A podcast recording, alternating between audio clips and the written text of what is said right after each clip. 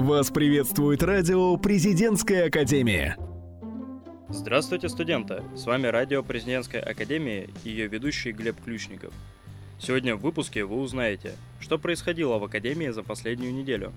День рождения Достоевского, факты из жизни, как студент может повлиять на качество образования, как получить повышенную стипендию, где студенту отдохнуть в ближайшие дни, что нужно сделать, чтобы попасть в медиацентр – ну а пока Мария Кузьмина и Артем Тестин расскажут вам главные новости Академии. Сегодняшний обзор начнем с приятных новостей. Выпускники Академии стали победителями всероссийского конкурса ИНЕС-2017. Это бизнес-площадка международного уровня по энергетической тематике – к слову, нашу жюри было представлено более 400 уже реализованных проектов. Сам же форум проходил в течение полугода. Его участниками стали представители 60 регионов России. Проект Алексея Цветкова и Алексея Бажинова был признан лучшим среди предприятий топливно-энергетического комплекса. Хорошая новость из мира спорта. В Сочи завершились соревнования по триатлону. Команда студентов президентской академии стала лучшей в зачете среди мужских команд. Напомню, что это мультиспортивная гонка, состоящая из трех этапов – плавания, велогонки и бега. Триатлон считается относительно молодой спортивной дисциплиной. В то же время его популярность растет из года в год. И еще одна приятная новость. Вышел в свет новый учебник для студентов связи с общественностью в органах власти. Его автор – доцент кафедры государственной службы и кадровой политики Академии Георгий Борщевский. Книга раскрывает теоретические основы и практические механизмы связи с общественностью в федеральных, региональных и муниципальных органах власти. Автор акцентирует внимание на технологиях взаимодействия со средствами массовой информации, рассматривает особенности публичных мероприятий, выстраивание имиджа и бренда государства. А теперь к новостям Северо-Западного института управления. Трое наших коллег, Андрей Самусевич, Павел Дмитриев и Андрей Зарецкий, удостоены специальной стипендии президента и правительства Российской Федерации. Стипендия назначается лучшим студентам за достижения в учебной и научной деятельности. От души поздравляем коллег и желаем новых творческих побед. В учебных корпусах нашего вуза появился новый выпуск газеты «Академия». Основная тема корпоративного издания – развитие и будущее арктической зоны – еще одна ключевая тема – открытие в Санкт-Петербурге представительства Изборского клуба. Кстати, его руководителем был избран директор института Владимир Александрович Шамахов. Вместе с этими новостями читатели узнают об итогах встречи с послом Европейского Союза в Российской Федерации. Например, о том, что думает ведущий дипломат об отношении между Россией и западными странами. На страницах информационно-аналитического издания подведены итоги конференции, которая была посвящена проблемам управления муниципальными образованиями регионов. Об успехах и достижениях факультета дополнительного профессионального образования расскажет декан факультета Лариса Коронатова. Интересно? Прочитать полный номер издания можно на сайте института или взять его на стендах факультетов. Новости факультетов института. Совсем скоро стартует самое долгожданное событие этого года – фестиваль первокурсников. В этот раз зрители отправятся в путешествие вокруг света. Восемь факультетов представят аудитории столько же совершенно разных историй. На одной сцене выступят порядка тысячи первокурсников. Услышать авторские песни, посмотреть зажигательные танцы, получить незабываемые эмоции можно будет 23 октября в Петербургском мюзик-холле. Начнется самое яркое событие года в 17 часов. К слову, уже с 16 часов в мюзик-холле будут работать интерактивные зоны. По завершении фестиваля студенческий праздник перебазируется в клуб МОД, где состоится традиционное ночное автопати. Билеты на грандиозное событие можно приобрести на каждом факультете всего за 100 рублей. А теперь интригующая новость для студентов всех факультетов. Уважаемые коллеги, вы можете принять участие в главном дипломатическом мероприятии модели Организации Объединенных Наций в Нью-Йорке, самой главной трибуне мира. Среди участников более тысячи студентов со всего мира. В программу мероприятия входит посещение штаб-квартиры Организации Объединенных Наций, тренинги ведущих педагогов Санкт-Петербургского государственного университета, а также культурная программа и многое другое. Всю подробную информацию можно узнать в пабликах факультетов на сайте ВКонтакте. Не упустите свой шанс. На сегодня это вся информация. Слушайте радио Президентской Академии, и вы будете в курсе самых ярких событий студенческой жизни. Ко дню рождения Федора Достоевского Елизавета Полуда и Дарья Жура расскажут вам о необычных чертах его характера и малоизвестных фактах жизни великого писателя в авторской рубрике «Литература про». Тварь я дрожащая или плед принесете? Еще несколько недель назад эта ироничная шутка волновала всех петербуржцев. Ледяные батареи стали аналогом холодильников, но наступление эпохи отопления настроение изменило. Интернет снова запестрел картинками про чай, плед и книги. Самое время вспомнить об авторе оригинальной цитаты Федоре Достоевском, благо в этом месяце он право точно имеет. Свой день рождения писатель отмечает 30 октября. По традиции все приятное имениннику, подарки, красивые слова и тосты, особенно когда дата крупная. У Достоевского событие почти юбилейное – 196 лет со дня рождения. Число серьезное, а популярность все еще на пике, а загадочной русской душе читают даже за границей. Что пожелали писателя-студенты нашего института, узнаем далее.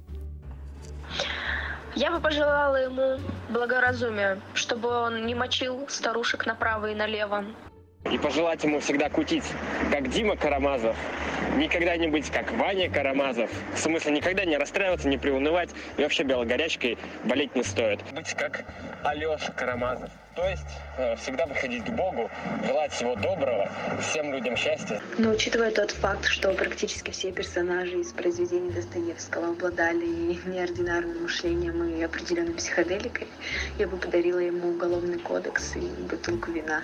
Фигура Достоевского – загадка русской литературы. После себя писатель оставил много тайн. Скрыл он и талант к рисованию. Каждый его роман – произведение искусства не только письменного, но и изобразительного. На полях целые архитектурные проекты. Много готических храмов, Нотр-Дам, Кёльн, Милан. Где бы ни был писатель, отовсюду привозил наброски. Главное оружие – грифели чернила. Рисовал он и своих героев. В работах кисти Достоевского профессор, кандидат филологических наук Лидия Шишкина как говорят, да, талантливый человек, он талантлив во всем. И здесь действительно, может быть, для того, чтобы описать, нужно было э, как бы визуализировать этот образ. Для того, чтобы создать образ словесный, ему, наверное, нужно было представить еще и визуально этот образ. Но есть и светлые и темные стороны. Рядом с гением умещается страстный игрок. Всего внимание приковано к рулетке, правда не русской, а иностранной. В Визбадене Достоевский завсегдатый казино. Играет по-крупному, пытается уплатить долги, но все больше проигрывает. Достоевский, конечно, был страстный человек.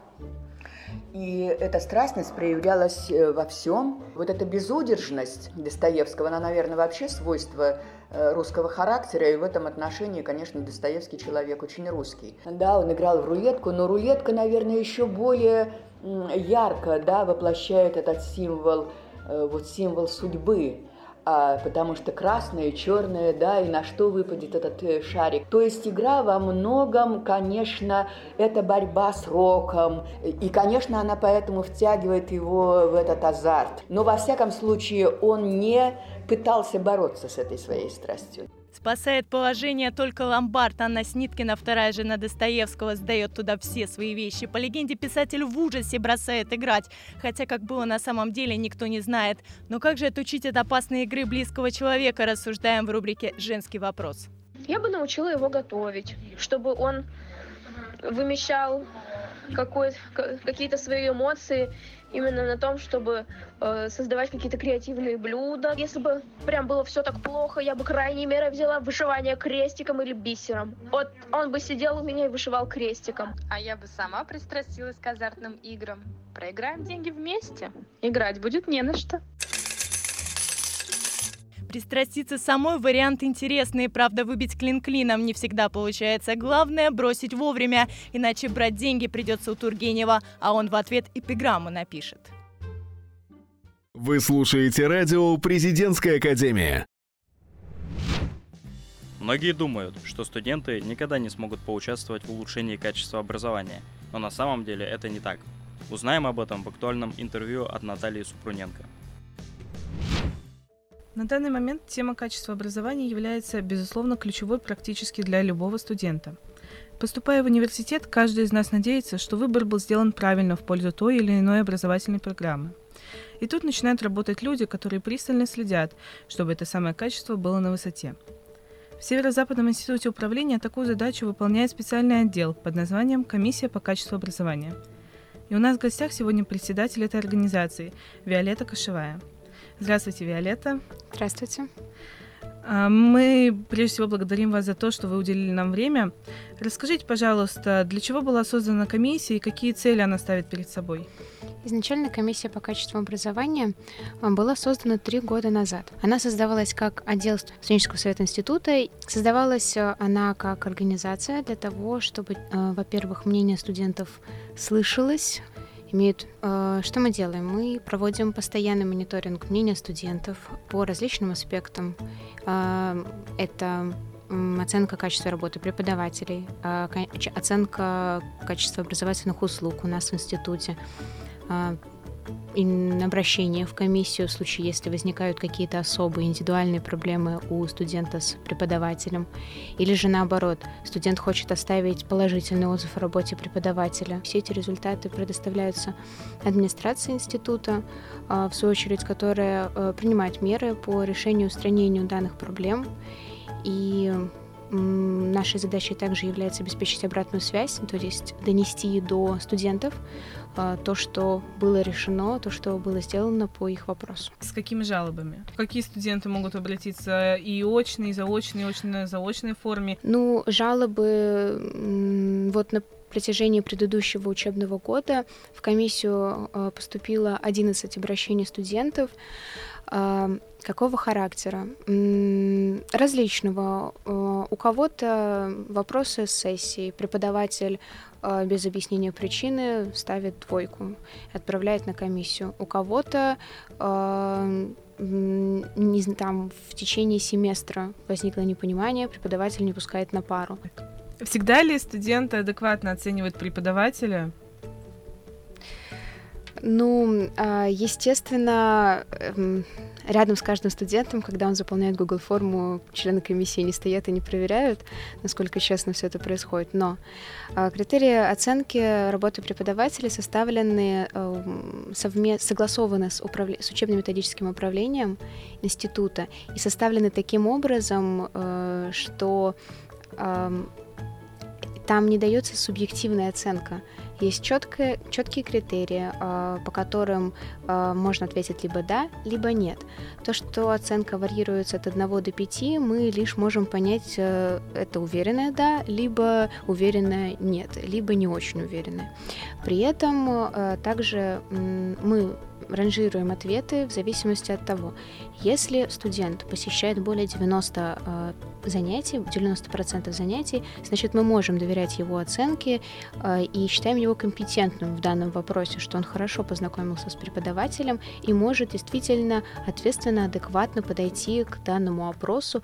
Э, если студент посещает менее 50% занятий и отвечает честно в анкете об этом, то э, его ответ мы не учитываем, потому что, к сожалению, мы несем также на себя ответственность за судьбу преподавателя. А как вы оцениваете степень своего влияния на учебный процесс? Sложно оценивать себя, а, но в качестве результатов работы могу назвать, наверное, то, что, к сожалению, либо к счастью, а, Ученым советом было уволено два преподавателя в течение предыдущего учебного года. Показал опрос э, качества образовательных услуг. Э, мы имеем также своеобразные результаты, а именно, например, теперь э, директор нашего института приезжает на каждый факультет отдельно, и вместо проведения общего директората проводится совещание на местах, для того, чтобы директор мог видеть положение дел действительно на факультете своими глазами. А были ли неприятные ситуации между преподавателями и членами комиссии? К сожалению, да, были. Естественно, не все преподаватели очень радушно воспринимают существование такого органа студенческого самоуправления, как комиссия по качеству образования. Но одновременно с этим э, администрация факультетов и института э, рада, что есть такой транслятор, я бы сказала, мнения студентов э, в лице комиссии. Такие вопросы мы решаем тоже индивидуально в плане того, что я обращаюсь в администрацию, учебно-методический отдел, а, либо в комиссию по этике, если случай из ряда вон выходящий, но мирно и ничего не скажу, что как-то мы сильно кому-то переходим дорогу, я пока не заметила. И, пожалуйста, могли бы вы вспомнить э, главное достижение комиссии, на ваш взгляд, за время ее существования и также за прошедший учебный год? А, я бы сказала, что в целом комиссия по качеству образования это большое достижение для любого высшего учебного заведения, потому что такого органа студенческого самоуправления в плане достижения в прошлом году, я думаю, как раз-таки 11, э, более 11 обращений, которые благополучно завершились, а, в целом то, что студенты показывают свое мнение, и а, это мнение учитывается при действительном решении вопросов. А, хотелось бы сказать еще раз спасибо, Виолетта, за такое интересное интервью. Теперь наши слушатели знают, благодаря чьим усилиям все замечания студентов не останутся без внимания. С вами была Наталья Викторовна. Встретимся на радио Президентской Академии. На радио Президентская Академия есть постоянная рубрика «По секрету», в которой каждую неделю мы даем вам ответы на самые актуальные вопросы для студентов. Сегодня мы поговорим о денежных вознаграждениях от нашего любимого института. Согласитесь, повышенная стипендия звучит всегда привлекательно, даже если у вас ее нет. Несменная ведущая рубрики «По секрету» Анастасия Балан расскажет вам, как заработать заветную стипендию. Каждому студенту известно, что деньги лишними не бывают. Уже начиная со второго семестра первого курса можно получить повышенную академическую стипендию. Конкурс проходит два раза в год по окончании сессии. При подаче заявления на повышенные стипендии учитываются достижения за один год, а какие именно, я вам сейчас поведаю. За достижения в учебной деятельности – это получение только оценок «отлично», награды за результаты проектной деятельности или опыт на конструкторской работы, а также признание студента победителем или призером разного рода олимпиад, конкурсов и подобных мероприятий. За достижения в научно-исследовательской деятельности, например, получение студента в течение года награды за результаты научно-исследовательской работы или наличие у студента публикации в научном издании. И, конечно, засчитываются достижения в общественной, культурно-творческой и спортивных сферах. Но помните, что в случае наличия в течение года при сдаче экзамена или зачета по неуважительной причине вознаграждение вам не светит. Размер стипендии можно увеличить от 3 до 7 тысяч рублей, так что не тормозите и бегите заполнять бумажки. Более подробную информацию и пакет необходимых документов можно посмотреть на официальном сайте РАНХИКС. Также не забудьте подписаться на Цветное телевидение, радио Президентской академии и газету «Просто» ВКонтакте и других социальных сетях. Всем удачи! Куда сходить студенту в это дождливое время года? Александр Голец, Екатерина Пескунова и Павел Ершов расскажут вам об этом в обзоре интересных мероприятий Санкт-Петербурга. Вот и наступила новая учебная неделя. За окном нескончаемый дождь, а это значит, что пришло время поговорить о том, как же бороться с осенней хандрой. Паш, сколько ты насчитал поводов выйти из дома и расстаться с любимой кружкой согревающего напитка? Знаешь, в нашем городе просто невозможно сидеть дома и лишать себя возможности культурного просвещения.